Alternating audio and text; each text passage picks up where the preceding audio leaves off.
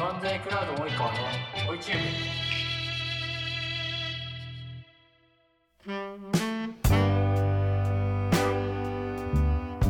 まあ、個人的にはなんか M&A しやすいっていう観点において言うと、まあ、普通株よりまあ優先株の方が、まあ、既存投資家っていう観点では納得しやすいかなっていうのは正直あるんですけど、はい。はい。まあ、オーナーがきついっていう感じの話ですけど、そうですね。はいまあ、なんかまあほ本来は MA してくれよって感じではありますよね、優先株。そうですね。はい、その今あのおっしゃったちょうどあの多分みなし優先とかのあのお話をおっしゃられたと思うんですけど、はい。まあ、それとの兼ね合いであのスタートアップのその投資においてあのよく定められる条項でこうドラッグアロングってあるじゃないですか。こう投資者の中で、まあ、多数投資者とかっていうふうなこう定義をよく置いて、まあ、過半数以上の投資者とか、まあ、3分の2以上のその中でこう議決権を持った方が、あのまあ、M&A のこう提案があったらその提案をまあよしと私が決断したらおその他の株主もそれにこう従って株式をまあ譲渡することというようなこうあの条項があると思うんですけどそこがまああのあることによってあるその多数投資家があの MA を選択すると考えられた場合にはあの非常にいいと思うんですよ。なぜなら他の株主も強制的に従わないといけないので。うん。でなんか僕が今までその苦労した事案というのはですねあのドラッグアロングの条項が一応入ってる契約書がなんか締結されていました。と、でもちろんその多数投資家に当たる方もあの MA でいいというふうな話が出てます。なったんですけど蓋を開けてみると投資家の中にあのドラッグアロングのその当事者に入ってなかった方がいたんですね。でそれは正直かなりあの大変でした。というのはもうその100%買収を前提にしていたのでそのある株主さんがあの納得してくれないともう MA は成立しないんですよね。でそうするときにあのさっきおっしゃったあのみなし生産って話で、うんまあ、その方が仮にこう普通株主だったとしてもいや僕は普通株主と今提案ししていただいているその MA のあのバリエーションでは売れないと。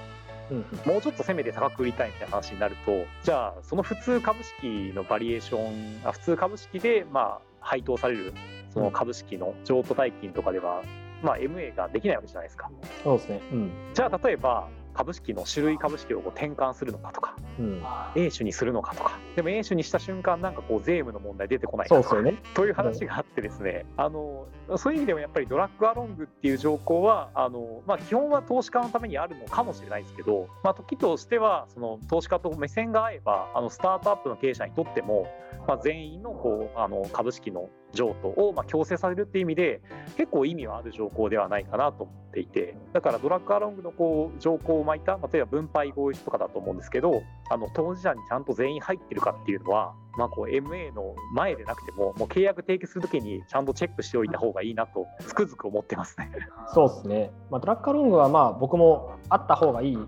契約条件かなと思いますね。というのがあの、まあ、僕がこうスタートアップの MA を感じてあの携わらせていただいているところで感じる、まあ、問題意識ですと。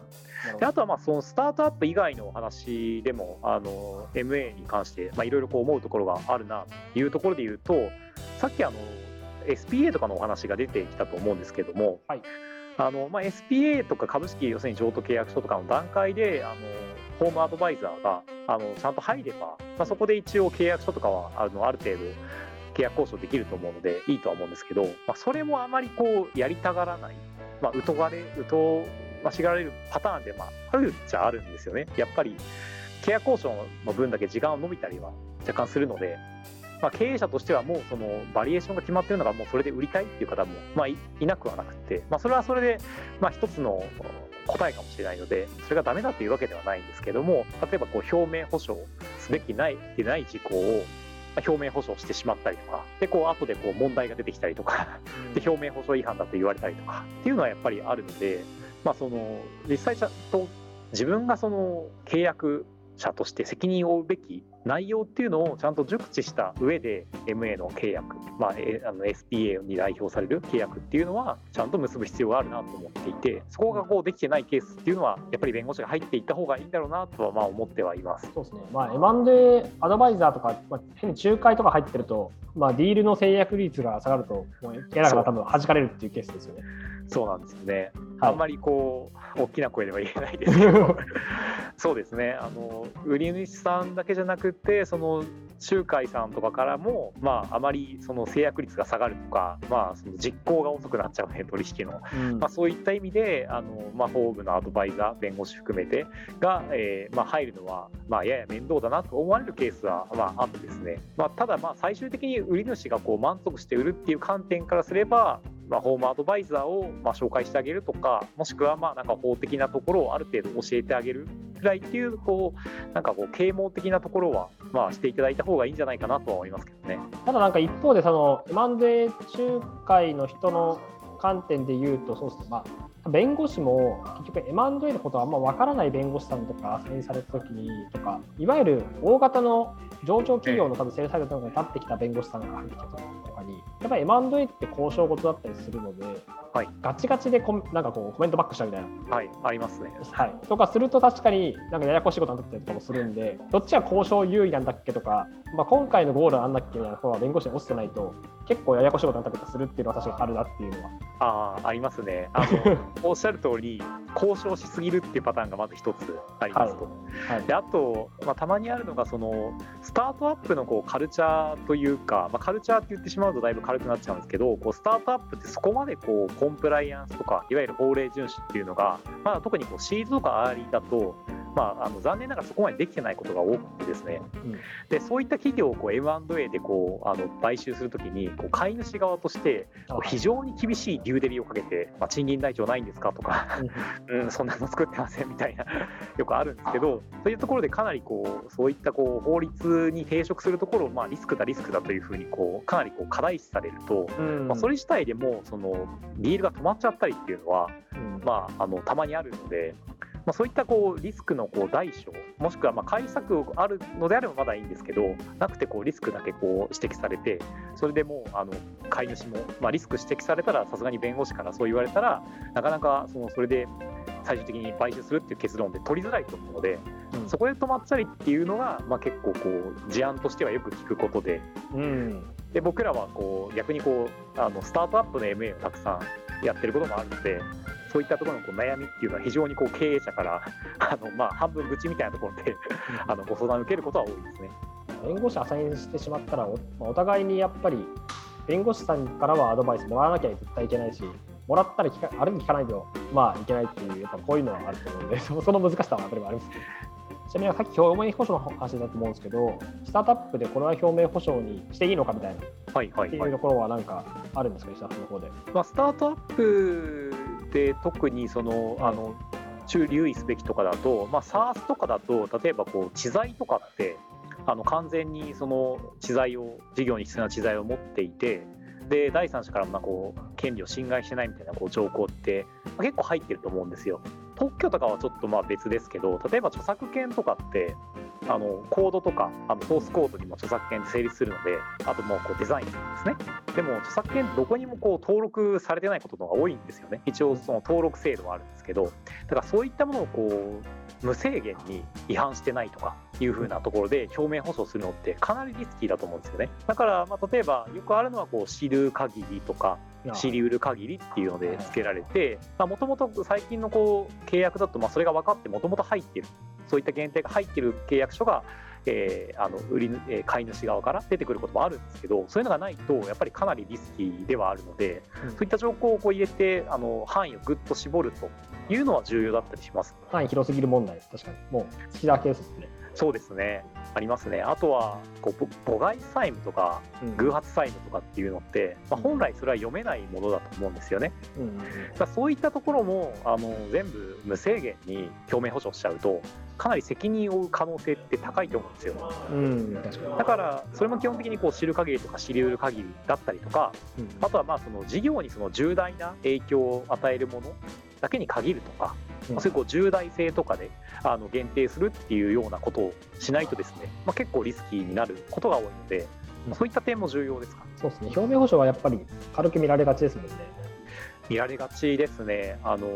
表明して保証するっていうふうにもうあの漢字で書いてもこうなんかいかつい感じなんですけどあまりそれが理解されてなくて なんか単純にこう約束でしょみたいなうん。イメージでしかなくていいんですけど表面保証違反あったら損害賠償も負うし下手するとまあもうあのクロージングできなかったりするよみたいなことがあまり理解できてないされてないことが多いので、そこは結構こう軽視されてる部分ではあります。あとあれですよね、今の話で言うと、損害賠償の金額の上限とか、その辺もそうですよ。そうですね。あの本当におっしゃる通りで、損害賠償の上限とか、あとまあそのある程度の加減を、えー、と設定したりとか、まあ、これ以下の、えー、と損害賠償っていうのはそもそもあの請求できないとか、うんそういうふうなアレンジっていうのをちゃんとやらないとですね、あの理論的にはもうあの無制限ですから、あの最近、えっと、及川さんもご存知だと思いますけど、表明保証のなんか保険とかも出ましたよね、M&A あで結構そういうのって広がってるじゃないですか。はい。でそういうのがあるとはいえども、ただやっぱりそもそも契約上、やっぱりあの制限してることに越したことはないと思うので、うんまあ、そういったこう上限とか、まあ、キャップとか、あと加減だとこうバスケットとか言いますかね、まあ、そういったものとか、あとはそのそもそも損害賠償とか、まあ、保証の請求の期間の制限とか、うんうんうん、そういうのをこう設けるっていうのは、あの重要な視点の一つではないかなと思いますね。そうですよね。ないと、まあ、ずっと言い切りしちゃいますもんね。そうですね、もうかなり厳しいですよね、そんな、ずいぶん前に売却したものに関して。はい、もう自分の手を離れて、相手から、相手がやったことかもしれないですからね。いや、そうですよね。書いてからね。はい。そうなんですよ。本当にもうそれが、誰にあの奇跡自由があるかとか、もう後になったらわからないじゃないですか。そうですね。で、そうするともう泥沼化しちゃうので、やっぱり今ある程度契約で制限をかけるっていうのは、まあ、しかもこう分かりやすい制限ですね、もう金額とか、そういったところ、金額とか期間で制限かけるっていうのはあの重要になるんじゃないかなと思いますね。まあ、今回、今、表明保証走ってましたけど、それ以外でなんか、えーと法的に重要のあるなんか基本合意書とかの、えー条件とかあったりしますか？はい。えっと、先ほど少しあのお話しさせていただいた基本合意書とかなんですけど、はい。あのやっぱり今、独占交渉権というところが、まあ割と重要になってきて、まあ、独占交渉権の期間がこう異常に長いとかであれば、要するに今、他にも売り主、あ買い主を探すということが、まあ、できなくなっちゃうので、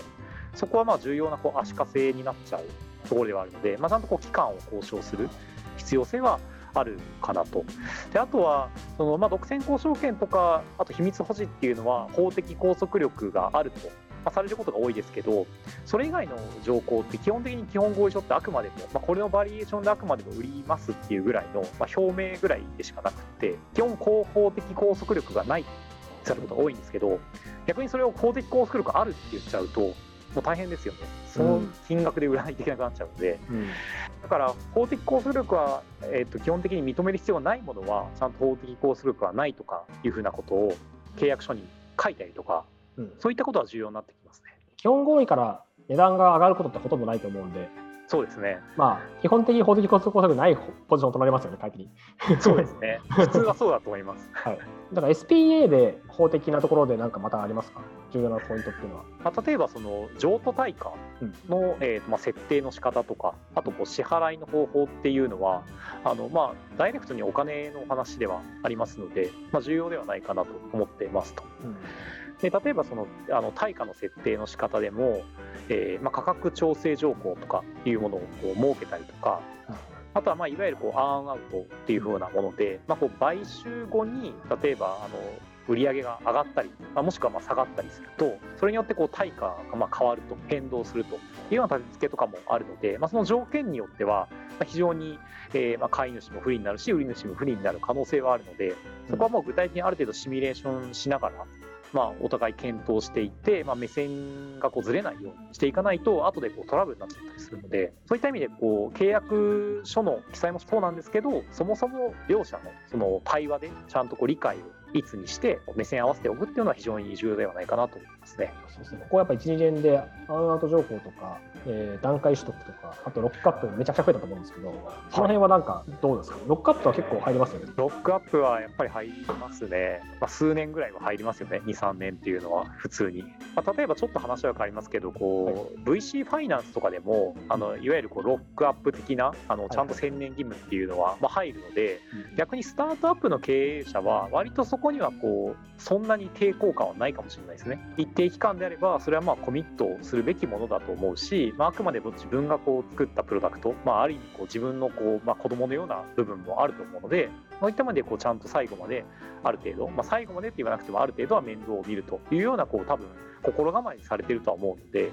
まあ、ある程度そこは理解は多分するのはやすいと思うんですがただなんかあまりにもその期間が長かったりするとこうリスタートがなかなか切れないんですよね。ちなみになんかアンアウトもかなり、えー、と段階取得含め結構増えてきてるなっていうのがあるんですけど医者さんの中でなんかアンアウト条項とかでこれはなんか気をつけておけみたいななんかアドバイスとかもしあればまあ、あのアンアウトの結局アンアウトって言ってもこうどの指標で判断するかって結局あのちゃんと決めておかないといけませんし最終的にこう誰が判断するかとか、まあ、そういったところがあるので、まあ、ある程度不明確さもやっぱり残ると思うんですよね。そうだからなんかそれを分かった上でちゃんとこう譲渡対価とかを設定しないと当然こう得られると思ってきたことが得られないとかって、まあ、普通にあり得ると思うので不明確性はある程度残るというあのところはちゃんと頭の隅に置いた上で交渉した方がまあいいのかなと思っていますと。で、まあ、ただこう一般論としてそのアンアウトってものすごく多いかっていうと M&A がこう進んでる米国とかでもそんなにものすごくたくさんあるかっていうとそうではないので